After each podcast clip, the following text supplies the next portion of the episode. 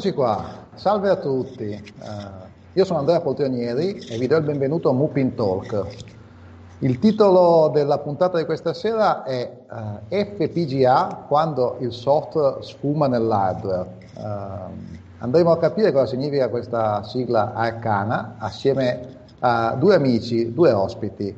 Francesco Splendorio, nella vita programmatore e qui eh, rappresentante di Electro Campus che dichiara di essere una persona che da un po' di tempo gioca con gli FPGA. Ciao Buonasera a tutti.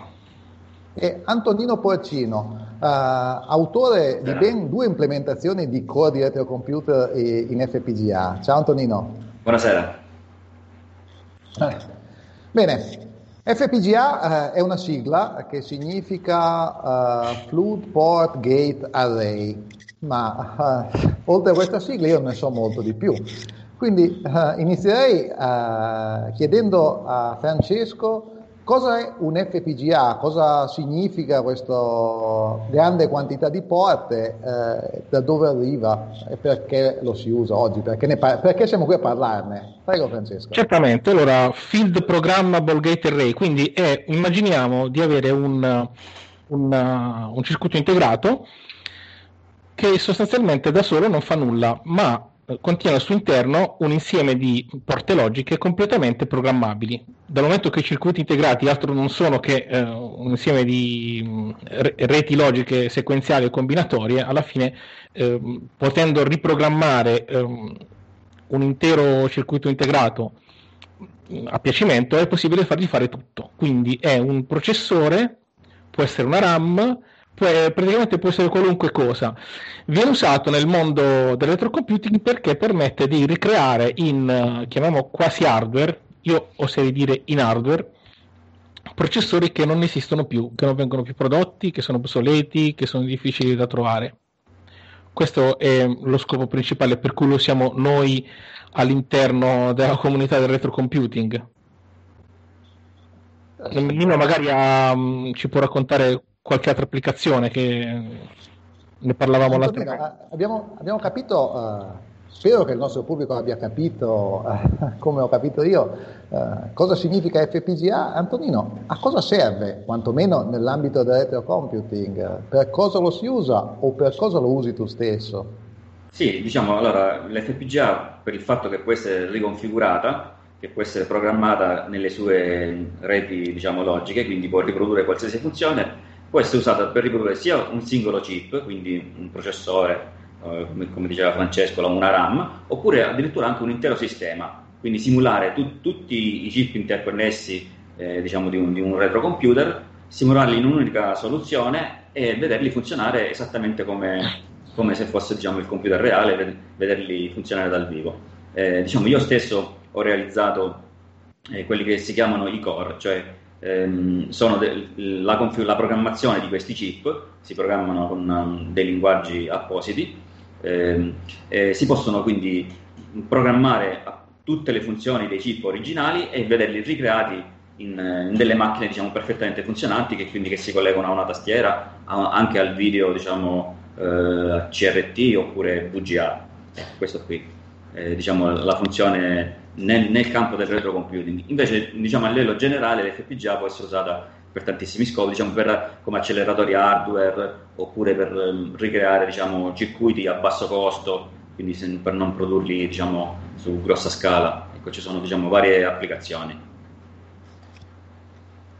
Chiaro, abbastanza chiaro. Eh, tra queste varie applicazioni, eh, tu Antonino, cosa hai fatto? Sì, allora dicevo, ehm, ho realizzato eh, quello che è un core ehm, un, di un retrocomputer diciamo, a cui io sono particolarmente affezionato, che è il Laser 500, che adesso vi faccio anche vedere, è questo qui. Eh, so questo, è, questo è l'originale Laser 500? Sì, sì, sì questo, questo arriva l'anno?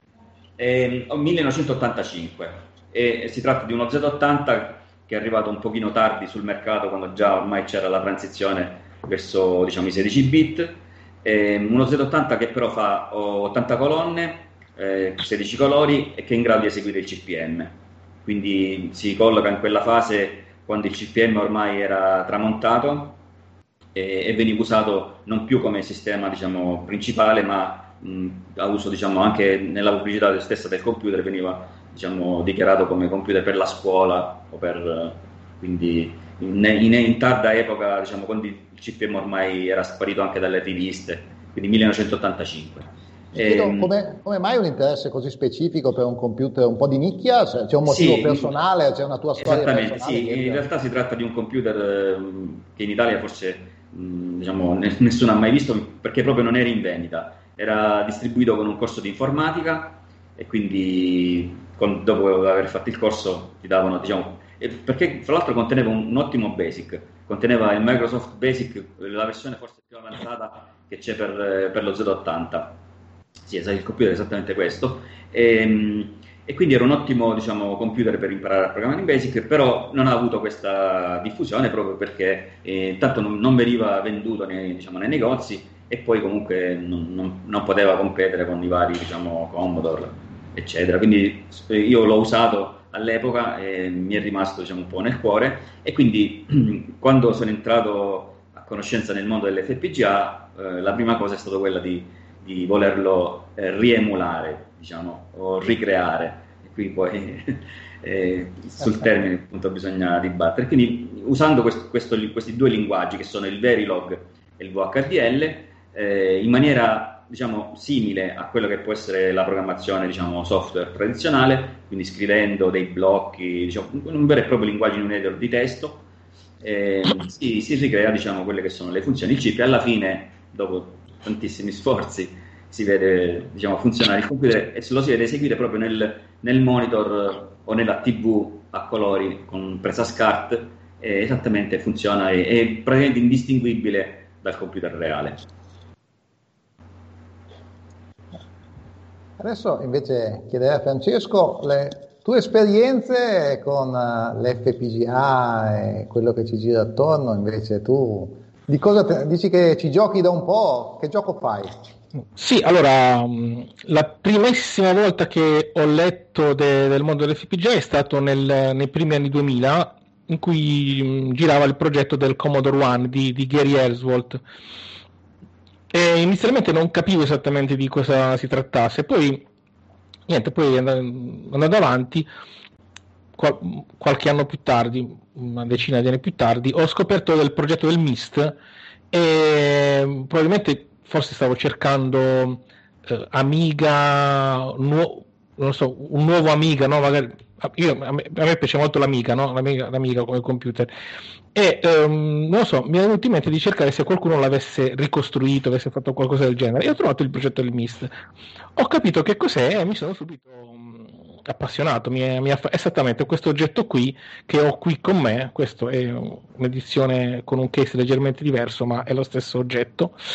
E, um, all'interno c'è questo FPGA un po' vecchio perché dovrebbe essere il non l'Oxilinx, il um, eh, non l'Oxilinx um, il ciclone il ciclone, il ciclone 3 Ciclone 3 chiariamo, chiariamo per il nostro pubblico magari meno avvezzo. L'oggetto che hai appena mostrato è il MIST. Questo è il MIST. Ciò che tieni in mano è il case. All'interno di questo case c'è un'elettronica e l'FPGA, l'oggetto di cui parliamo, è un circuito integrato, l'apparenza di un integrato. Esatto, è quello che dicevo all'inizio, è un circuito integrato in tutto e per tutto, ma eh, che da solo non fa nulla, va riconfigurato all'accensione tramite in sostanza del codice, il codice compilato dai linguaggi che prima Nino ha descritto, Verilog per esempio, e da quel punto comincia a funzionare come un integrato um, dedicato, come se fosse quell'integrato per cui è stato programmato.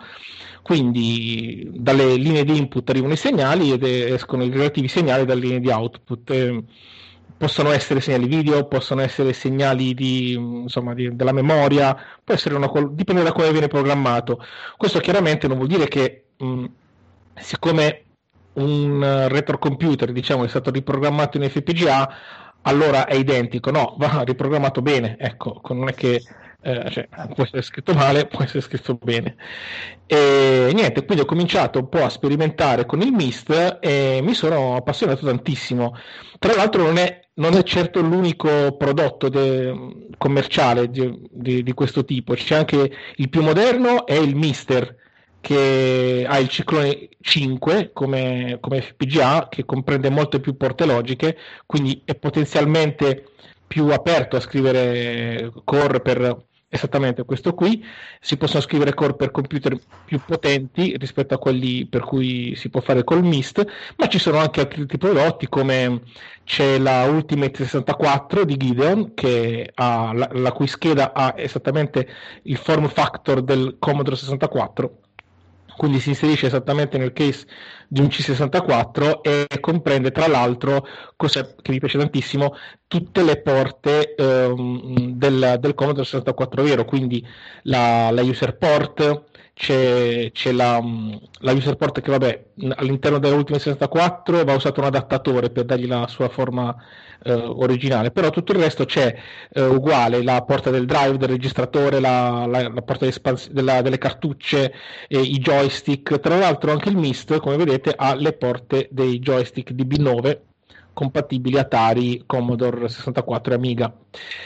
E quindi ci sono vari prodotti che utilizzano questa tecnologia, ma perché la utilizzano? Per un discorso di economia di scala cioè la, l'FPGA in sé ha un costo molto più elevato rispetto a dei chip um, ASIC, cioè de- dedicati. Però per costruire un chip dedicato occorre una linea di produzione, occorre una fabbrica.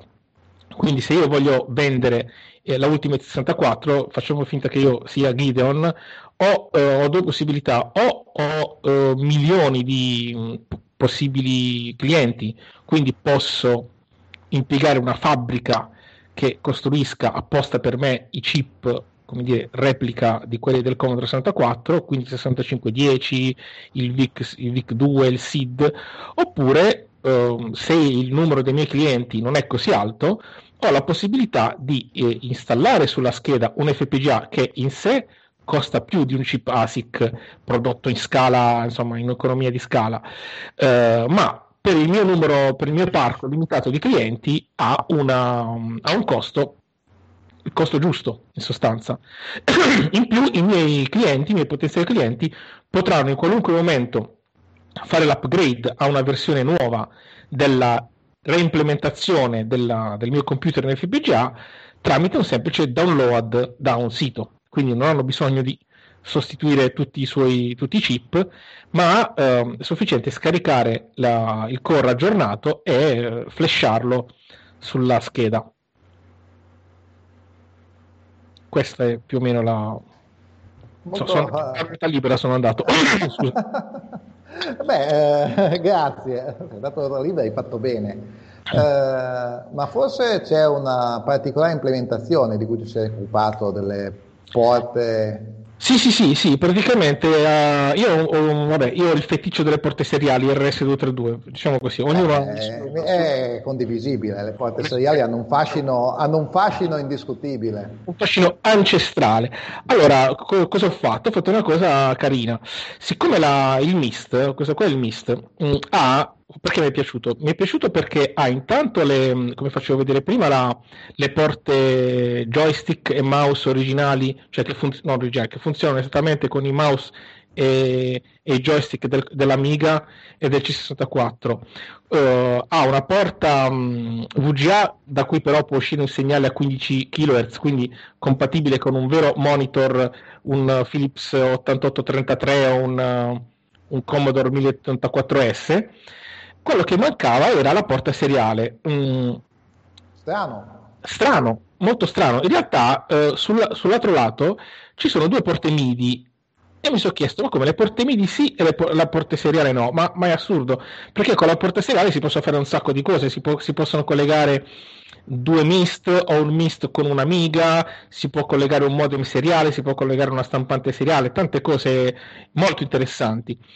Mm, però giustamente MIST significa mini ST, cioè mini Atari ST, quindi eh, chi l'ha progettato, cioè eh, l'Otarec, chi l'ha costruito, ha pensato più all'Atari. La porta seriale però altro non è che, eh, scusami, la porta MIDI, voglio dire, la porta MIDI non è altro che una porta seriale.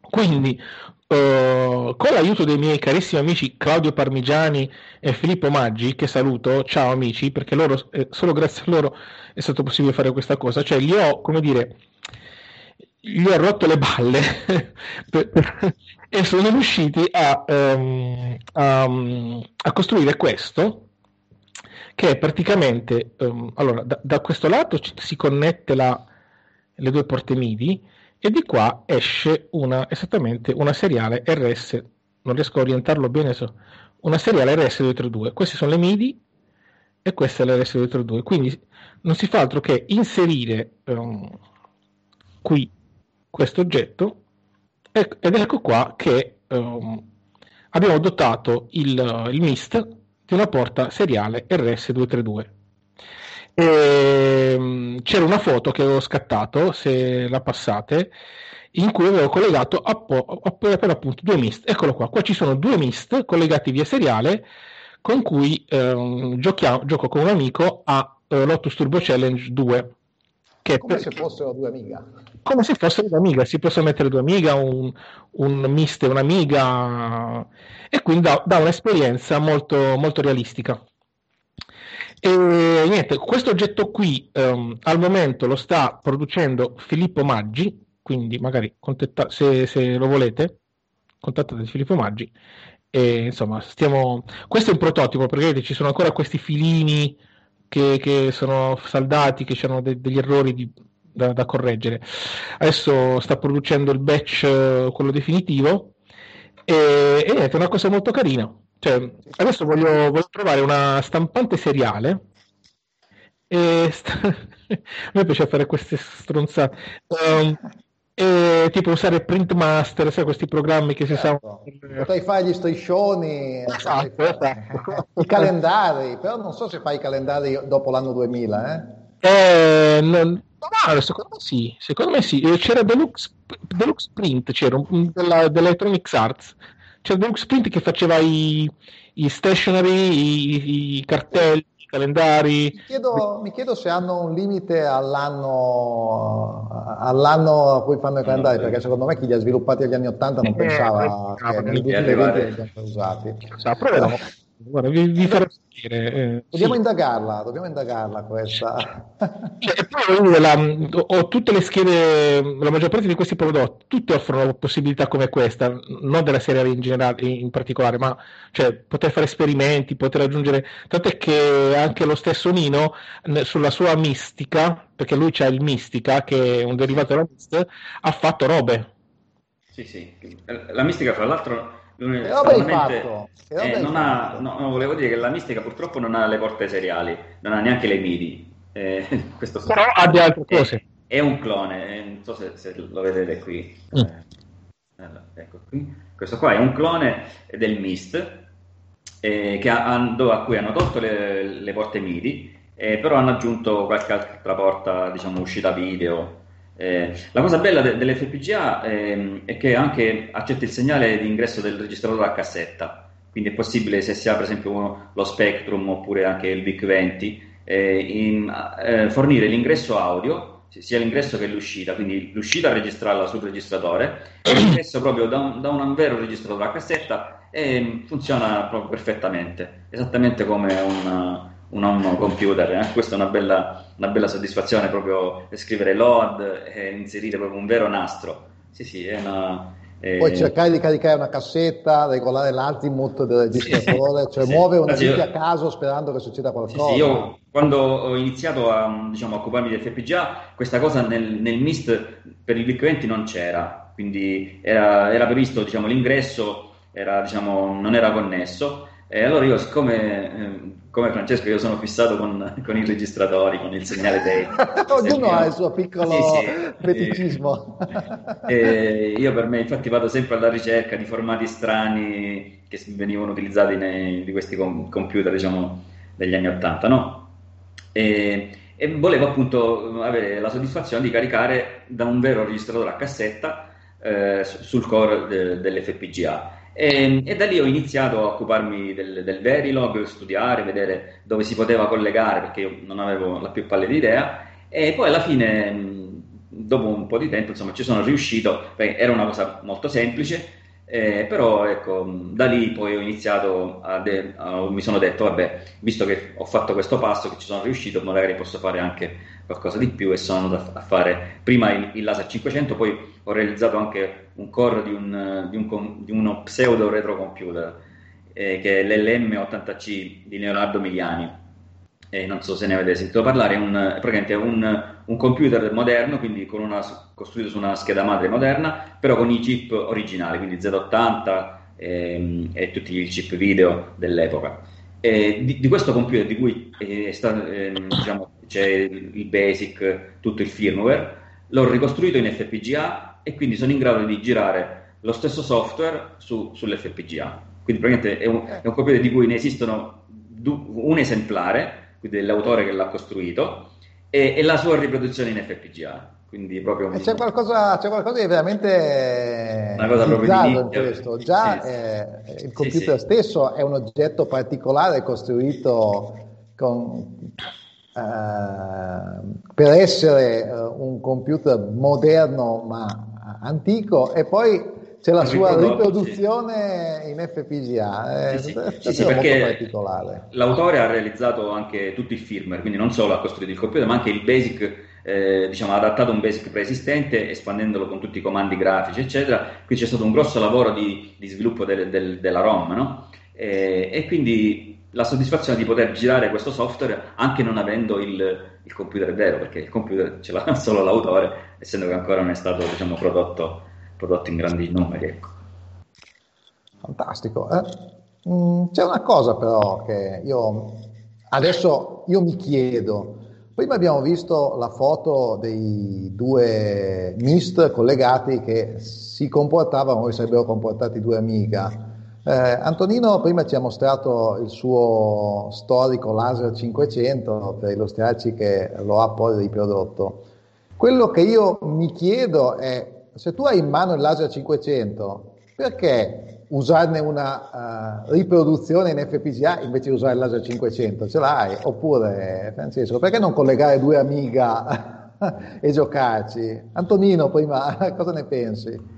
Sì, allora, diciamo, al di là del piacere così puro e semplice di, di, di emulare, di, di, fare l'emulazione, no? io penso che nell'informatica è sempre esistita l'emulazione eh, a, a tutti i livelli quindi il piacere di vedere riprodotto comunque una macchina. Poi c'è l'utilità pratica è quella intanto di, di, non usare le macchine originali perché si possono guastare, si possono, possono essere, i pezzi sono introvabili e quindi per esempio del laser eh, eh, sarà, quando si guasterà sarà impossibile eh, ripararlo perché ha dei chip dedicati e quindi l'unico modo per poterlo usare è, diventa l'FPGA e poi diventa anche un, un sistema anche pratico perché eh, si, si, possono caricare i programmi in maniera veloce dalla scheda SD, quindi mm, si può collegare a un monitor moderno. Chi, chi, non ha diciamo, magari il CRT, che magari questi monitor sono adesso abbastanza ingombranti, eh, si possono collegare ai monitor moderni. Quindi c'è sia un discorso così nostalgico ma anche pratico. Ecco. Francesco, sei d'accordo con questa visione?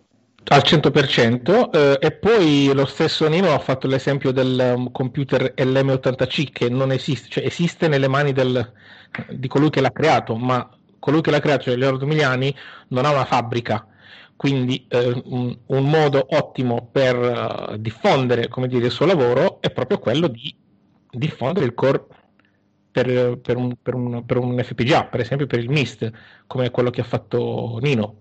Cioè io adesso a casa mia posso usare l'LM80C anche se ce l'ha soltanto Leonardo Miliani, che salutiamo tra l'altro. Ciao Leonardo, se ci stai ascoltando. E questo è uno dei motivi. Gli altri motivi che ha addotto Nino sono assolutamente condivisibili, ovvero intanto è quello che io chiamerei la preservazione. Scopo di preservazione. Eh, per realizzare un core FPGA si fa riferimento a, agli schemi originali, cioè a, a veramente ai collegamenti fra i vari, fra i vari circuiti logici, quindi eh, eh, non è altro che un modo di documentare un lavoro che è stato fatto negli anni passati, quindi un core FPGA di un laser 500 altro non è che l'implementazione io direi in, in, in vero, cioè nella verità, cioè nel, nel mondo reale della, della Ser 500. Quindi tanto una, una, un fattore preservazione, scusate la gola un po', ehm, preservazione. Poi c'è il divertimento, perché divertimento, perché chi, chi, fa queste cose, secondo me, ne trae un, una soddisfazione immensa. Poi, cioè, Nino prima ha detto. Um, più, più, volte ha fatto riferimento a collegare eh, gli FPGA ai monitor CRT. Eh, già questa, questa cosa qui mh, mm, va, vale, questa cosa qui vale, perché se io collego un emulatore ben fatto quanto vuoi, avrei comunque bisogno di un adattatore che passa dal, uh, che ne so, un emulatore per PC, quindi ho lo schermo del PC con la risoluzione del PC, Uh, devo, devo, trasformare questo segnale in un segnale uh, che possa adattarsi per collegarlo al, per esempio, il videocomposito, adattare la risoluzione del PC al, al videocomposito. Sparare sul PC non sarà mai come quella vera. Uh, dalla FPGA esce il segnale esattamente come quello vero. Quindi, se io fossi un, facciamo un test di Turing, no? Sei in grado di distinguere un, se io fossi un omino che mette le mani dentro la porta la, dentro la porta video, no? Fossi un omino elettronico. Secondo... Che bizzarra immagine. Però rende l'idea, no? Eh, questi segnali che perdono, secondo te è, non so, è una VGA trasformata in uh, un segnale HDMI convertito oppure il segnale vero dell'Acer 500? E, secondo me è, è ben diverso. E, ehm, e poi c'era proprio per me il gusto di aver ritrovato un'amiga eh, eh, rifatto da zero. Non so, a me mi affascina tantissimo. Una implementazione in FPGA dà esattamente lo stesso feeling uh, del computer fisico, del computer reale. Se è fatta bene, sì, eh, come al solito, si può fare bene, si può fare male. Se è fatta bene, sì. Um, ecco, eh, produttori come Gideon eh, l'hanno fatto molto bene perché oltre al, um, al, firmware scritto bene c'è anche il form factor che adatta la scheda a, um, al case di un vero C64 o meglio ancora gli autori dello ZX Spectrum Next che, che è un progetto de, su Kickstarter che sta andando molto bene loro addirittura ti vendono anche il case. Quindi c'è un vero case simile a quello dello Spectrum perché mm, loro hanno, hanno scelto di, di, farne uno nuovo quindi anche esteticamente diverso che ricorda l'origi- l'originale ma non è una copia dell'originale come case. Ehm, dalla stessa esperienza um, c'è la tastiera. Hanno migliorato, la ta- migliorato la tastiera? sì sì assolutamente sì, assolutamente, è, facile, insomma, è facile migliorare la tastiera, esattamente questo lo ZX Spectrum X, quindi questo qui, eh, progetti come questo riproducono in maniera molto, mo, molto, molto fedele. Chiaramente non è fedelissima, ma nel senso buono, nel senso che c'è dei tastini che ti fa comparire un menu eh, con cui puoi abilitare o disabilitare certe feature ma questo, ma questo, è un bene. Poi se mi concedi un altro minuto, ti racconto che ehm, nel, eh, nell'ultimo 64 eh, ultimamente Gideon ha introdotto la funzionalità del turbo. Quindi è come avere un Commodore 64 che può andare fino a 48 MHz eh, stessa cosa c'è sullo ZX Spectrum Next. Questo è come avere una evoluzione dei, dei computer degli anni 80 quindi esattamente stessa architettura stessi chip ma con una, una frequenza di CPU più alta ed è interessante vedere che qualcuno ha già cominciato a scrivere del software che sfrutta queste caratteristiche. Del software per un computer che non esiste non realmente, esiste. perché esiste ma non esiste. E, per me è estremamente affascinante questo aspetto. Molto, molto affascinante. Eh, mi chiedono però, uh, ma invece rispetto a un'emulazione software, al di là del discorso del, che hai citato, uh, l'uscita video, ma l'emulazione software non è più semplice, non, non, ho meno problemi con un software, è un software e non devo farci niente, lo uso sul mio portatile. Antonino, cosa ne pensi? Sì, Sì, mm. meglio un FPGA o meglio un software? Eh, allora, ehm, io diciamo sono per entrambi. In, in, a parte dell'Acer 500 ho realizzato entrambi, quindi c'è sia l'emulatore software che gira dentro il browser, quindi comodamente da qualsiasi computer, anche dal telefono.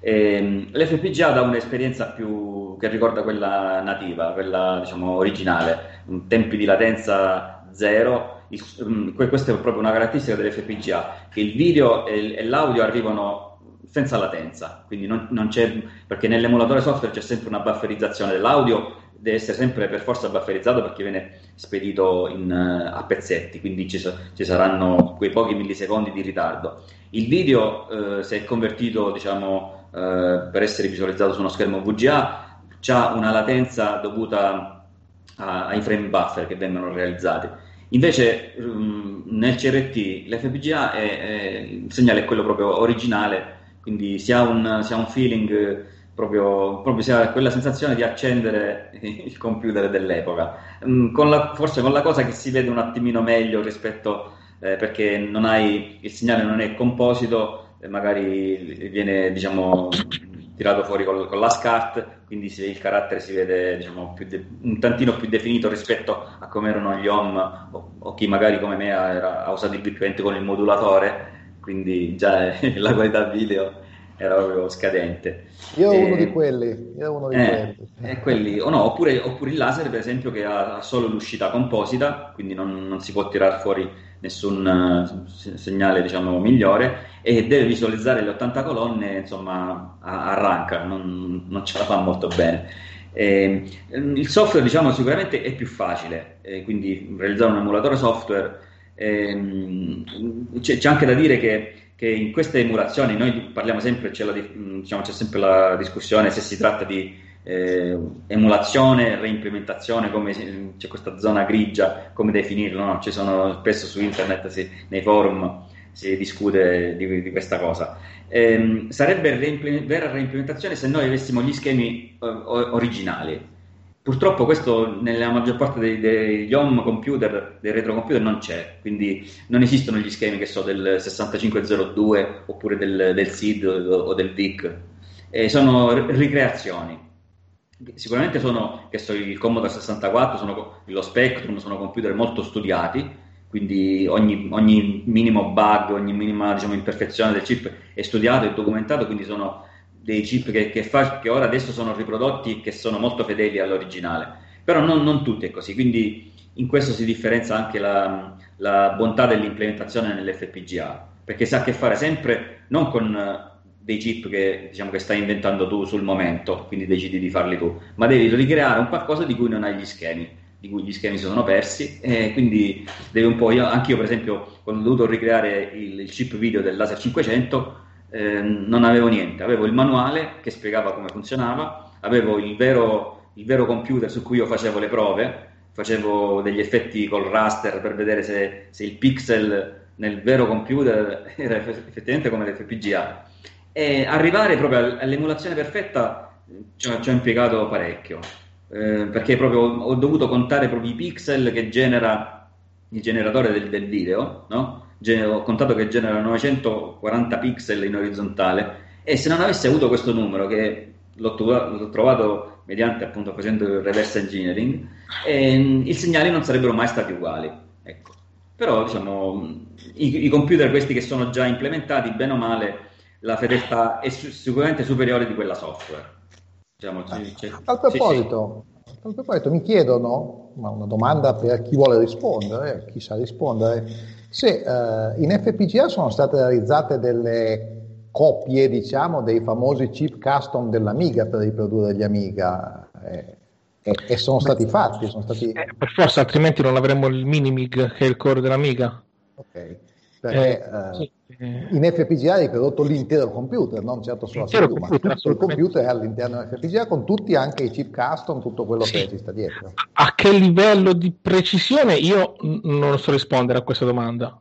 Um, sì. Però chiaramente, però, allora, mh, da molti anni, da più di 20, l'Amiga viene studiato per produrre l'emulatore WinUAE, che quindi, quindi, quindi sono chip molto molto ben studiati quindi tutto il lavoro fatto sull'emulatore software viene poi tra- sì, traslato uh, verso chi, produ- chi, chi, produce l'FPGA, quindi uh, sono anni che comunque la, il WinUAE viene sviluppato.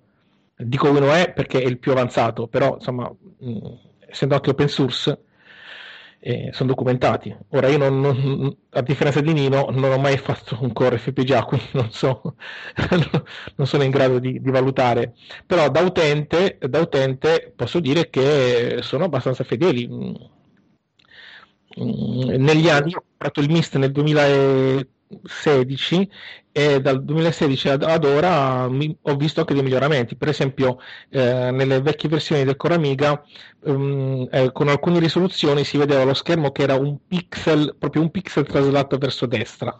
C'era questo bruttissimo effetto.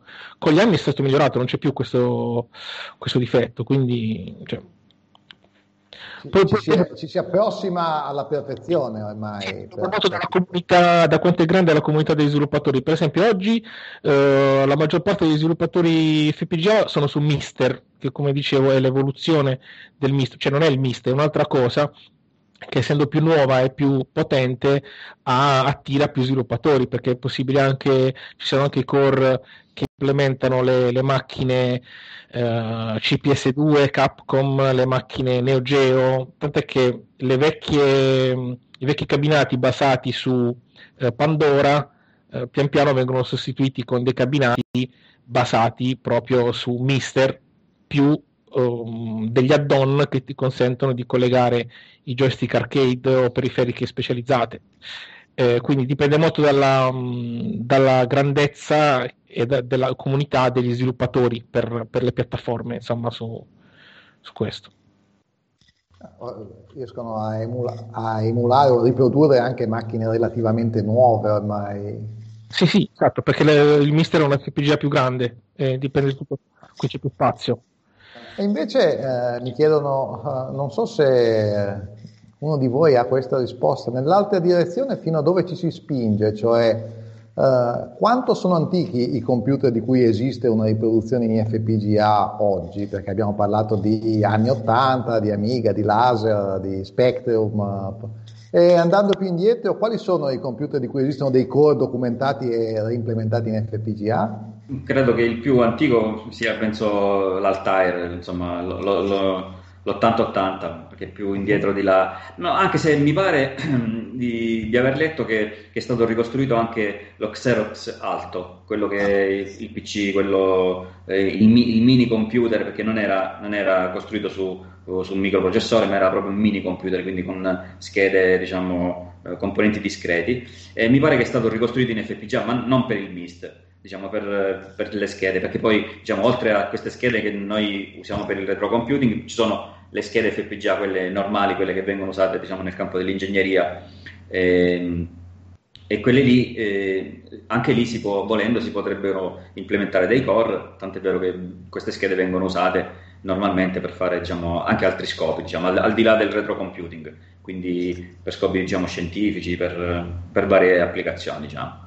E, il più antico quindi credo che sia l'8080, se non sbaglio ehm, dovrebbe essere perché più indietro non, non, mi pare non si possa diciamo, andare, perché non, non, ci sono chip da, da riprodurre, eh, quindi credo che questo sia il limite. Ok, eh, interessante. Eh, noi continuiamo a utilizzare il termine riprodurre eh, alternandolo con emulare, eh, alternandolo con eh, ricostruire io continuo a chiedermi, ma un eh, laser 500 rifatto in FPGA è un emulatore oppure no? Perché effettivamente la configurazione di porte che io carico è un software, lo hai scritto in Verilog in VHDL e lo carichi in un hardware, quindi è un software quello che hai scritto, oppure è una riproduzione hardware.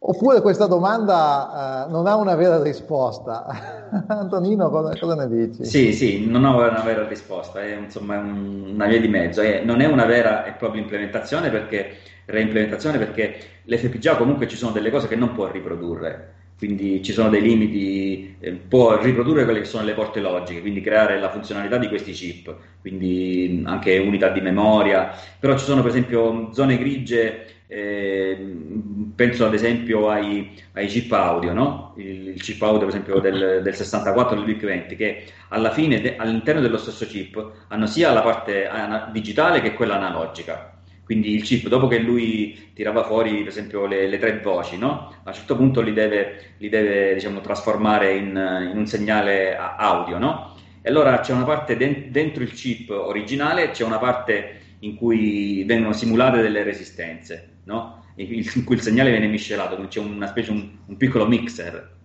che questi in FPGA non, non, non, si può riprodurre. E quello che si fa nell'FPGA è eh, si crea eh, diciamo, l'audio digitale quindi, e si miscela a livello digitale. Quindi questa non è, una, non è come eh, il chip originale, stai facendo una cosa che è leggermente diversa, però è, funzionalmente è identica. Quindi è un clone, cioè è la stessa differenza che c'è tra usare il computer originale oppure un clone. Eh, cioè, un, secondo me questa è una discussione non se ne verrà mai a capo. Te, Francesco, secondo te è un eh, software? Mm, allora, allora, io facevo il discorso degli strati, cioè nel senso un emulatore hai, eh, è, è, un software che gira sul sistema operativo che, ehm, che gira su un hardware. Un'implementazione FPGA è, chiamiamolo così, è un software che gira direttamente sull'hardware, anche se non è proprio un software perché mm, allora, se seguite la io avevo fatto un'intervista a Nino in cui spiegava come funzionano uh, questi, questi i, linguaggi, i linguaggi FPGA lì non, si, non, non, ci sono le vere e proprie strutture dei, dei linguaggi di programmazione tradizionali diciamo. Non ci sono i, i cicli non ci sono queste cose qua e, ehm, comunque è un linguaggio e quindi non so risponderti cioè non riesco a, non riesco a non so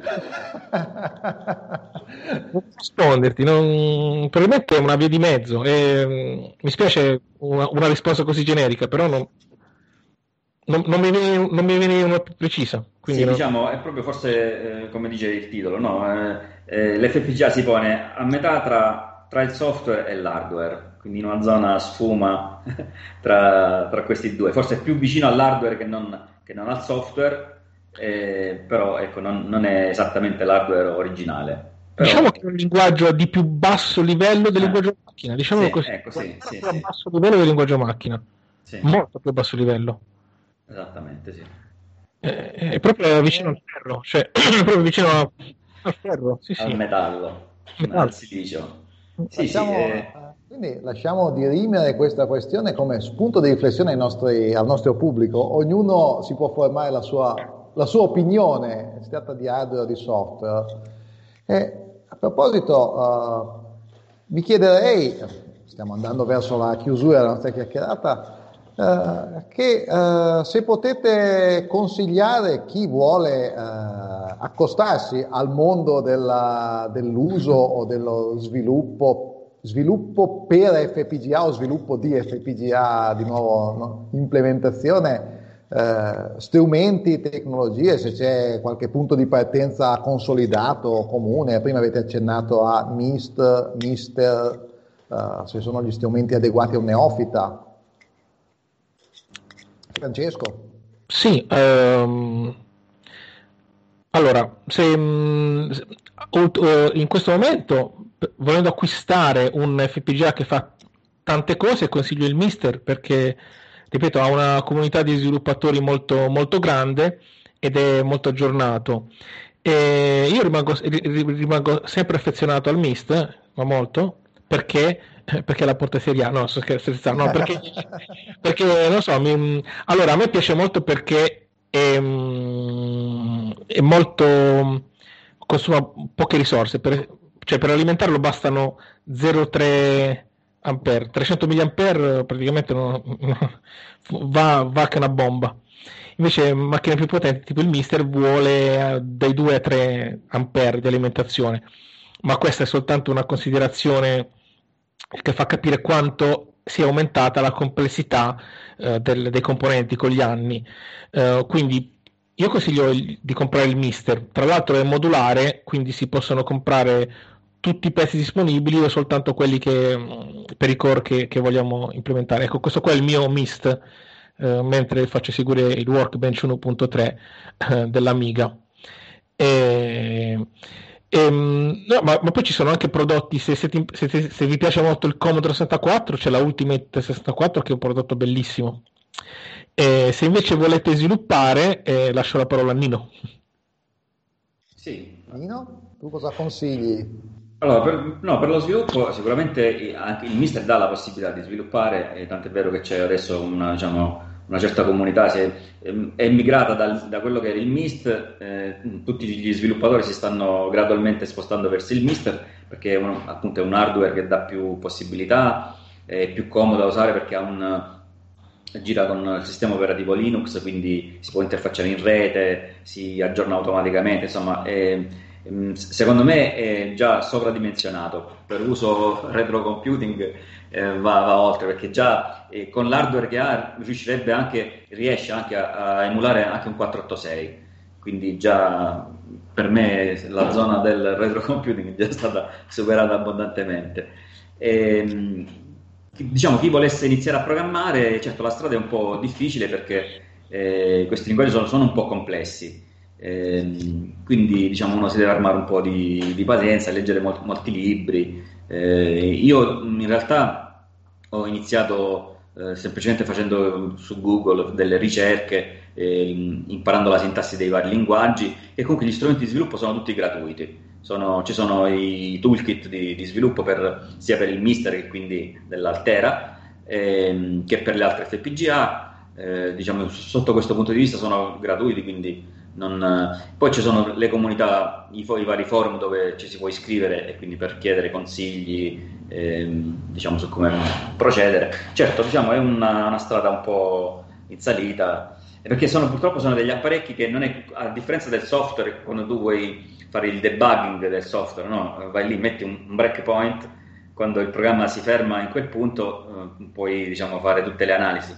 E nell'FPGA non hai stessa, lo stesso feeling. Quando, quando, qualcosa va male si pianta, eh, schermo nero e poi lì trovare l'errore è, è abbastanza difficile. Ci sono degli, diciamo, degli, degli, degli, strumenti, dei cavi che ti permettono di ispezionare lo stato dell'FPGA, però non è mai come nel software, diciamo, non è mai così semplice, quindi è una strada un po' diciamo, difficile, però percorribile, tanto che io stesso ho percorso nel senso che non, non mi reputo assolutamente un esperto, eh, io sono un principiante assoluto, però diciamo, se sono arrivato a scrivere un core, però fra l'altro poi diciamo, chi è nel mondo del retrocomputing in realtà core da scrivere non ce ne sono più, sono proprio, dopo aver fatto il LAS 500 credo che... Sono finiti. Sì, sono finiti, infatti io vado alla ricerca proprio di, di computer che non sono che non sono stati implementati. Credo che siano forse eh, quelli degli anni 80 sono coperti tutti credo che mm, ci sia qualcosa degli anni 70, i primi questi proprio con, con l'80-80, tipo sistemi tipo questo, i solventi, questi qua che, che c'erano all'epoca, prima epoca diciamo pre-CPM, ecco, il passaggio tra, tra l'Altair, eh, quello su cassetta o su telescrivente, a, a sistemi diciamo un pochino più uh, indipendenti, quindi con schermo e tastiera. Questi qui non, non ci sono, che io sappia, non credo di, averne visto. Da, da, studiare per imparare a usare lo strumento e da studiare per cercare uh, un obiettivo, un obiettivo di, da implementare, ma alla fine è un'attività sì, che, dà, che, dà, grandi soddisfazioni, mi pare di capire, per chi ha la passione, del resto ci vuole la passione per occuparsi di queste cose. Uh, molto bene, ah, vedo che il pubblico sembra... Uh, sembra propendere più per uh, dire che si tratta di uh, più hardware che software e, e, poi ci chiedono se esistono i core per i computer ternari, ternari russi. Vedo dalle facce che la risposta è probabilmente no, ci riserviamo di studiarli. Eh, si possono ricreare volendo. Ecco, eh, Nino, cercavi delle sfide, le hai trovate? Sì, sì. ottimo, ottimo. Computer uh, Molto bene, sì. molto bene. Uh, signori, è stato veramente un piacere uh, parlare con voi, spero che sia stato piacevole e interessante anche per il nostro pubblico quanto lo è stato, lo è stato per me. Quindi uh, salutiamo tutti, innanzitutto salutiamo e ringraziamo le persone che ci hanno prestato, attenzione, ci hanno prestato attenzione stasera. salutiamo Francesco Ciao ragazzi, ciao a tutti. Salutiamo e ringraziamo Antonino. Grazie a voi, ciao. Eh, e salutiamo e ringraziamo Riccardo Raneri che è la mente dietro Mupin Talk. E detto questo, vi diamo appuntamento alla prossima puntata. Grazie e buonasera a tutti.